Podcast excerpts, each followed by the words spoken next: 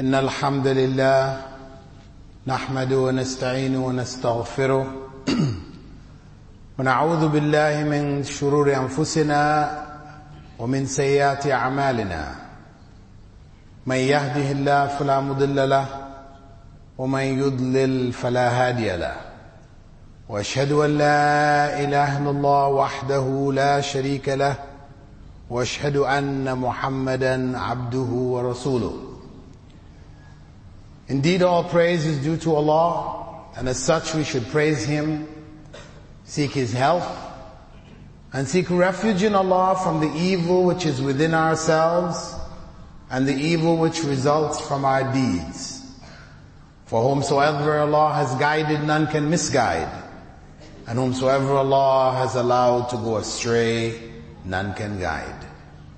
And I bear witness that there is no God worthy of worship but Allah, and that Muhammad sallallahu alayhi wasallam is the last messenger of Allah. إن أصدق الحديث كتاب الله The most truthful form of speech is the book of Allah.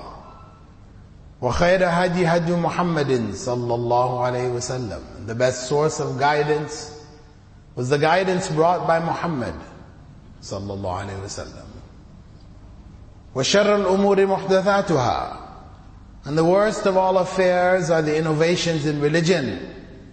فَإِنَّ كُلَّ مُحْدَثَةٍ بِدْعَةٍ وَكُلَّ بِدْعَةٍ ضَلَالَةٍ وَكُلَّ ضَلَالَةٍ فِي النَّارِ For every innovation in religion is a cursed innovation. And all cursed innovation leads to misguidance. And all misguidance leads ultimately to the hellfire. Brothers and sisters, continuing with the theme of remembrance of Allah in our day-to-day lives. This is what we have been speaking about for the last number of khutbahs. After arriving at the importance of the remembrance of Allah. That it is the center of our ibadah, of our worship. Clarifying that remembrance of Allah is not merely saying La ilaha illallah, La ilaha illallah, La ilaha illallah, and repeating that, or Subhanallah, or Alhamdulillah, these are all phrases of remembrance. But when we consider remembrance as a way of life, where it is our means of worship of Allah through day-to-day living, then we have to understand remembrance or dhikrullah in the full sense. So we began to look at how we remember Allah in a day. We said that the first thing we do when we open our eyes in the morning, we have a dua, a form of remembrance of Allah, which the Prophet ﷺ taught us, wherein we thank Allah for bringing us back to life after being in that state, a sister state of death. And we remembered Allah using the favorite verses of the Quran from Surah Ali Imran, which Prophet Muhammad used to say when he got up in the morning. Then, from there, when we leave our beds, the next thing that is upon us is most often the call of nature.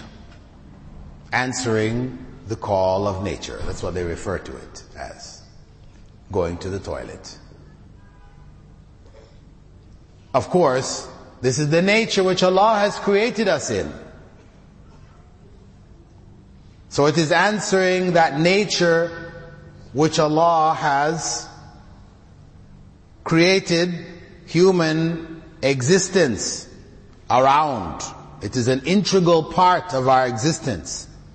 Answering that call is something we do probably more frequently than anything else in the day.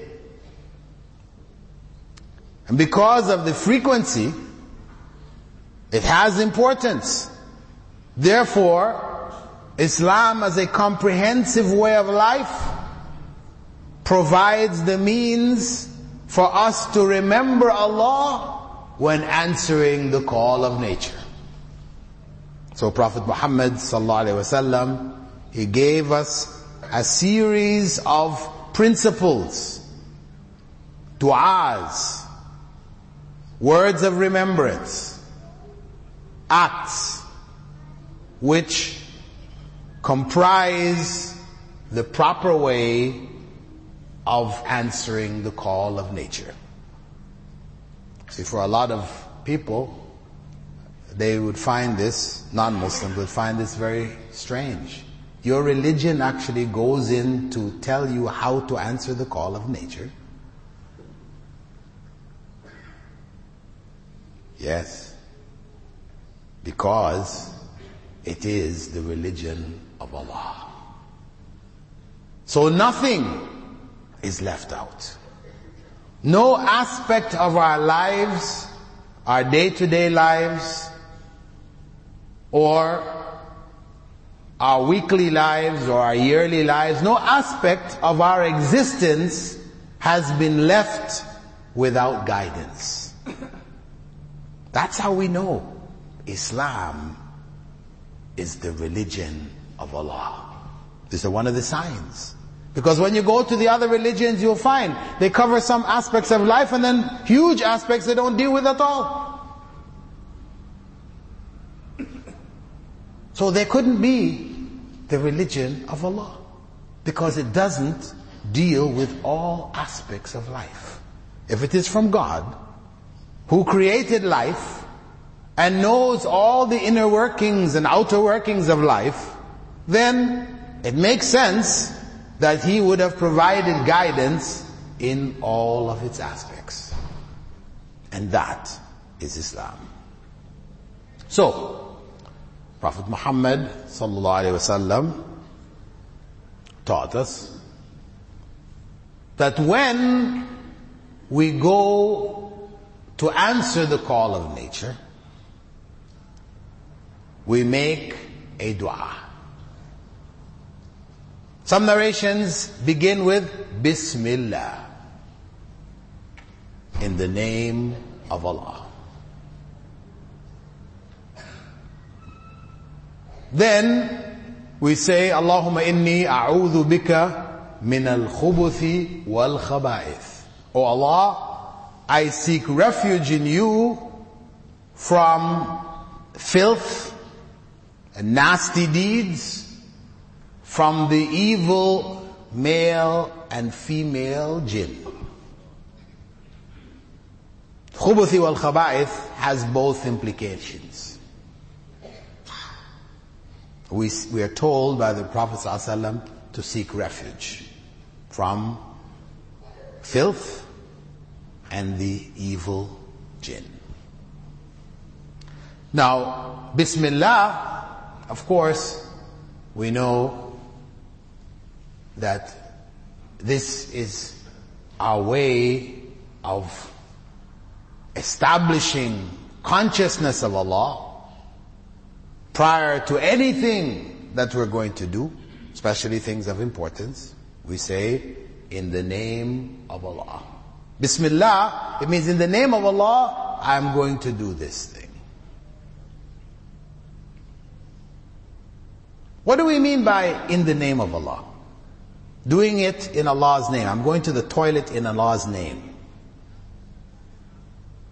What does that actually mean? It means that I have accepted Allah's guidance in this regard. I thank Allah for whatever mercy there is in it. Because of course there's mercy. All you have to do is to speak to somebody who cannot go to the toilet. They have to have bags and other things. You know it is a major mercy. That He has provided a means of relieving ourselves with such ease. So when we say Bismillah, we are recognizing Allah's mercy within whatever activity we're about to engage in. And in recognizing that activity, or Allah's role in that activity, we also commit ourselves to doing that activity in the way which is pleasing to Allah. If we keep Bismillah in place, when we get on the internet, for example, we turn it on, we say Bismillah. If we can't say Bismillah, because we're going on the internet to do things which are displeasing to Allah, then we know we shouldn't be going on. So this Bismillah helps us to keep things in check. To make sure that what we're doing is something we will not feel shy to stand before Allah on the day of judgment and it was revealed to us, we did this.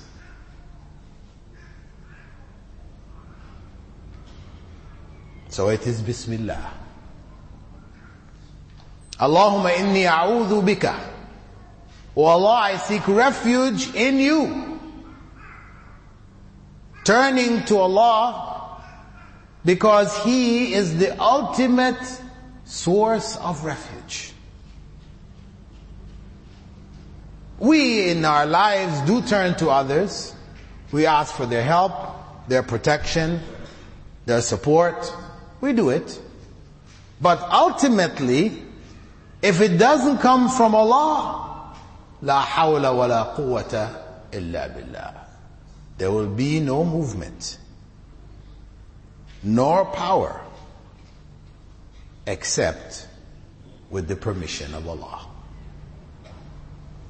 Those that we have called on will not be able to help us.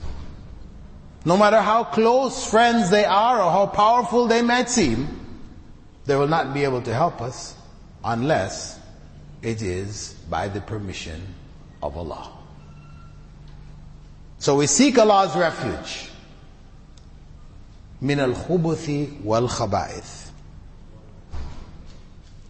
From filth, corruption. That when we are engaged in relieving ourselves, we don't do anything which is corrupt and filthy.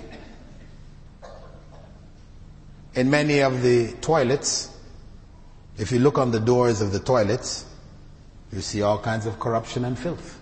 There are people going in the toilets and writing corruption and filth on the doors. We seek refuge from joining in, from reading, protecting ourselves from that. And people do all kinds of things there. People who may be used to using toilet paper, for example, they don't find any toilet paper there. So they do other things, which leave filth behind for others. They corrupt that place. And some might say, well, okay, it's a public toilet. But no. The toilet is your toilet. You should treat it in the same way that you treat your own toilet in your own home. Anything you wouldn't do in the toilet in your home, you shouldn't do anywhere else. Don't find justification for it. Muslims should be known for the cleanest toilets in the world. That's what we should be known for. We more or less in, introduced toilet culture to the world. Cleanliness was introduced by Muslims in Spain to Europe. But now, if a non-Muslim shows interest in Islam, Oftentimes we feel shy to take them to the masjid or to any of these places where they have to use the bathroom. We take them in there, oof, we feel ashamed. Our toilet areas are filthy. They would drive people away from Islam. Because this is, this is what's up front. When non-Muslims come into our societies, that's what they see. Everybody has to answer the call of nature. So when they enter into our toilet areas and they see it in the state that it is, they are judging us. So this becomes negative da'wah. This becomes negative da'wah. We're driving people away from Islam by the way we look after our toilets. Might seem like something insignificant. Oh, toilets, it's no big deal. No. It is a big deal. I mean, I know personally why, because I came from the West. I grew up in Canada, born in Jamaica, grew up in Canada. So I lived in that society with that level of cleanliness. And then when I converted to Islam, and I went to the first masjids, I started to get introduced to another level of cleanliness. And it was just because I had become a Muslim and I was committed and keen to try to practice Islam but I was patient with this. I was patient with it. I knew somehow it was a fault of the Muslims who were taking me to these places. And for me personally, it got worse. I traveled with Jamaat Tabligh and went to the first Ijtima in the UK, Dewsbury. Huge Ijtima, the biggest one, first one in the West. And there, Muslims from India, Pakistan gathered in a large numbers. So you can imagine what is happening in the masjids where people are a bit careless, but they do have a system of cleaning. And then you get tens of thousands and what those bathrooms were like. And I would say to some degree, that helped prepare me for going because after I went back to Canada, I got a scholarship to study in Medina and I went to Medina to study. And then I ran into bathrooms at a worse level. But alhamdulillah, I get from my Jamaat experience, I was somewhat prepared. Because there were other students that came from the West to study in Medina, they didn't get any farther than the airport. They were getting back on the next plane and out of there.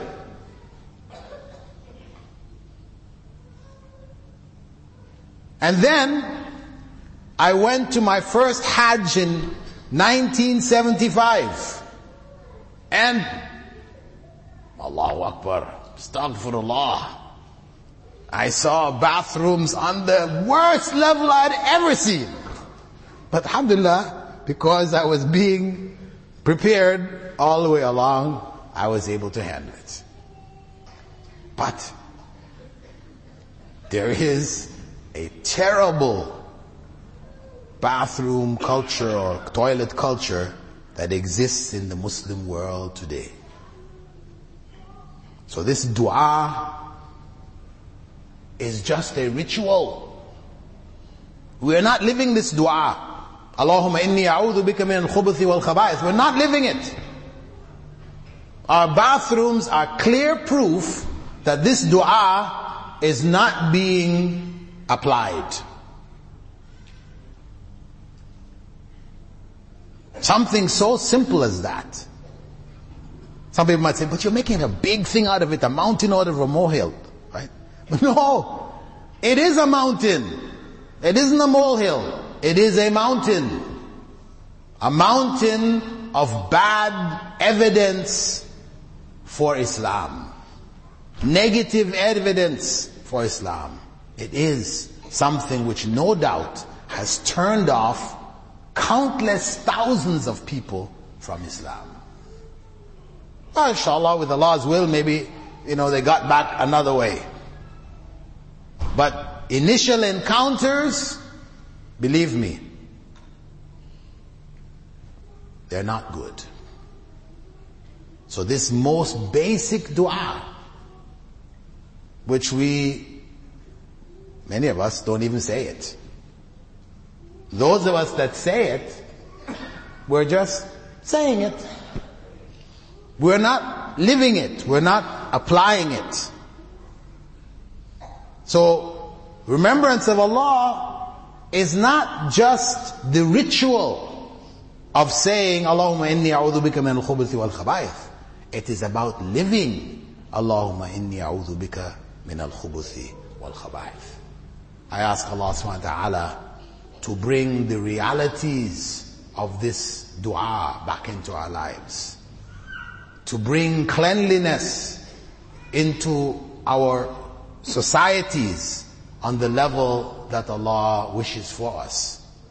I ask Allah to make it something important and serious that we would go about trying to change what currently exists. Knowing that in doing so, we will be making the dua as it deserves to be made. Remembering Allah as He deserves to be remembered. أقول قولي هذا واستغفر الله لي ولكم ولسائر المسلمين من كل ذنب فاستغفروه إنه هو الغفور الرحيم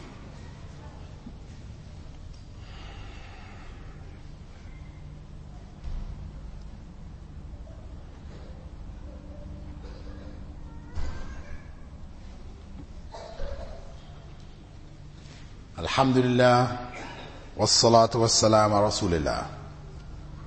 All praise is due to Allah and may Allah's peace and blessings be on the last messenger of Allah. Continuing with remembrance of Allah while answering the call of nature.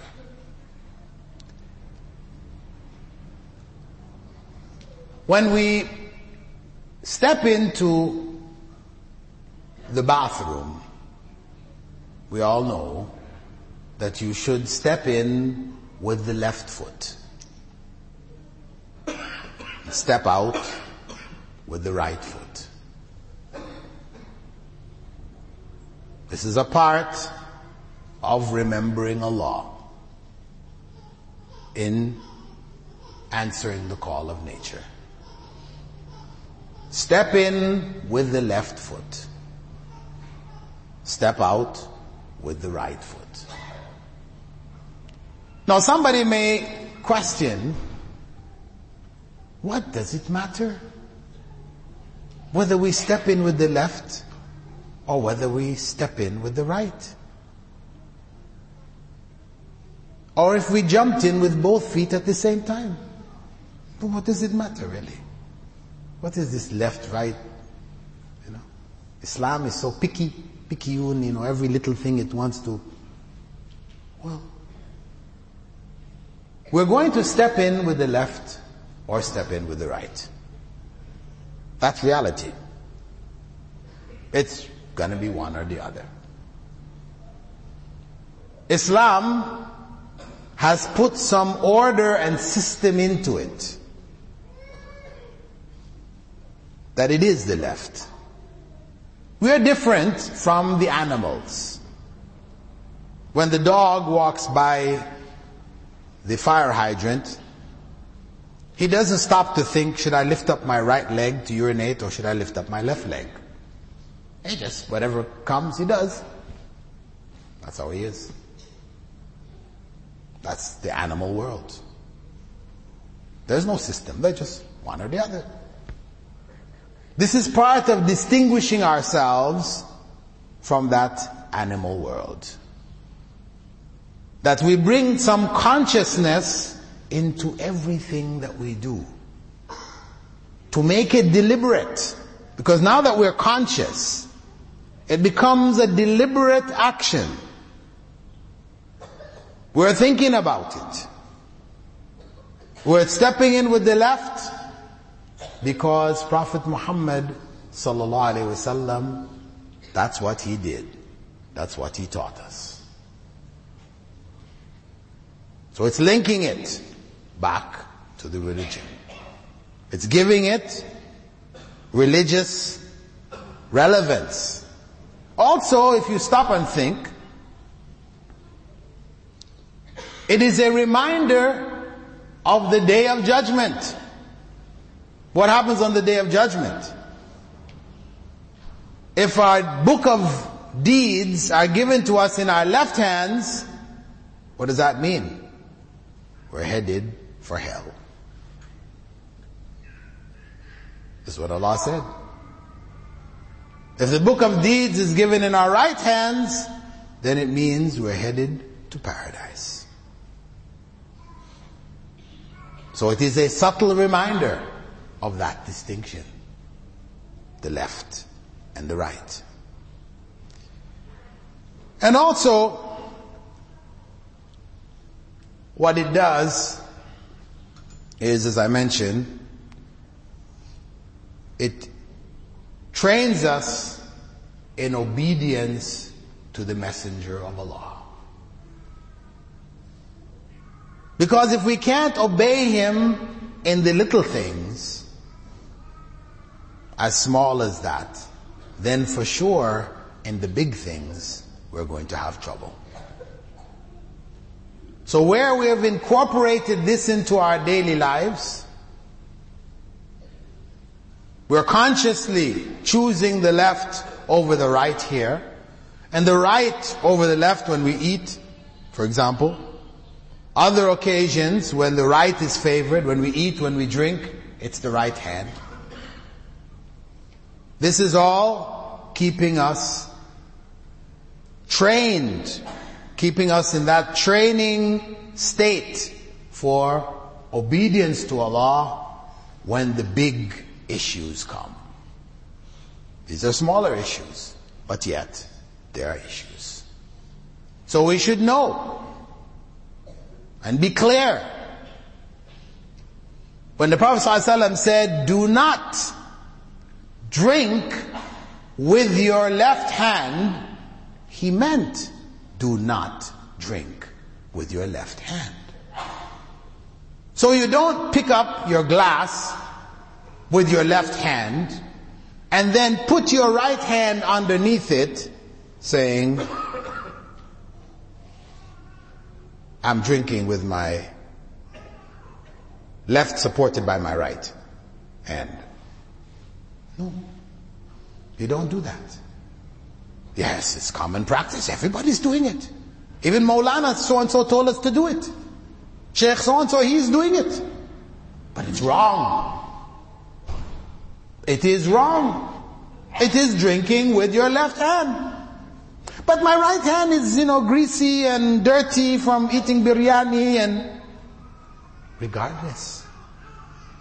That glass is going to be washed. Anyway, it doesn't matter.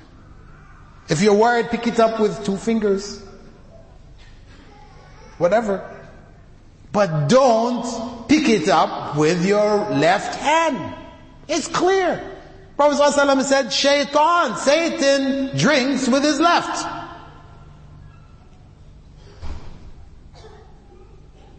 In disobedience to Allah, he drinks with his left.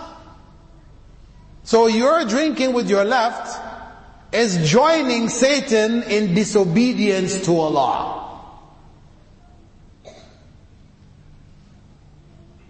So this culture must be opposed, broken. This is a bad habit which has spread all over the Muslim world, where something so basic as drinking and eating with the right hand has been violated. Violated by our cultural traditions now. Take it seriously. It's not a simple matter. It is something that has built up over generations, where it's become a way of life. But it is a way of life in disobedience to Rasulullah sallallahu alaihi wasallam. Be sure. It is in disobedience. So for you to break this in your family, stop your children from doing it. Drink and eat with the right. Advise your parents, your relatives, to the degree that you can. Maybe they will accept it, maybe they won't. No, you are a Wahhabi. It's because you went to this place of Wahhabism, you came back a Wahhabi. Wahhabi ways. No, but it's Sunnah, it's Hadith, Wahhabi. That's the response to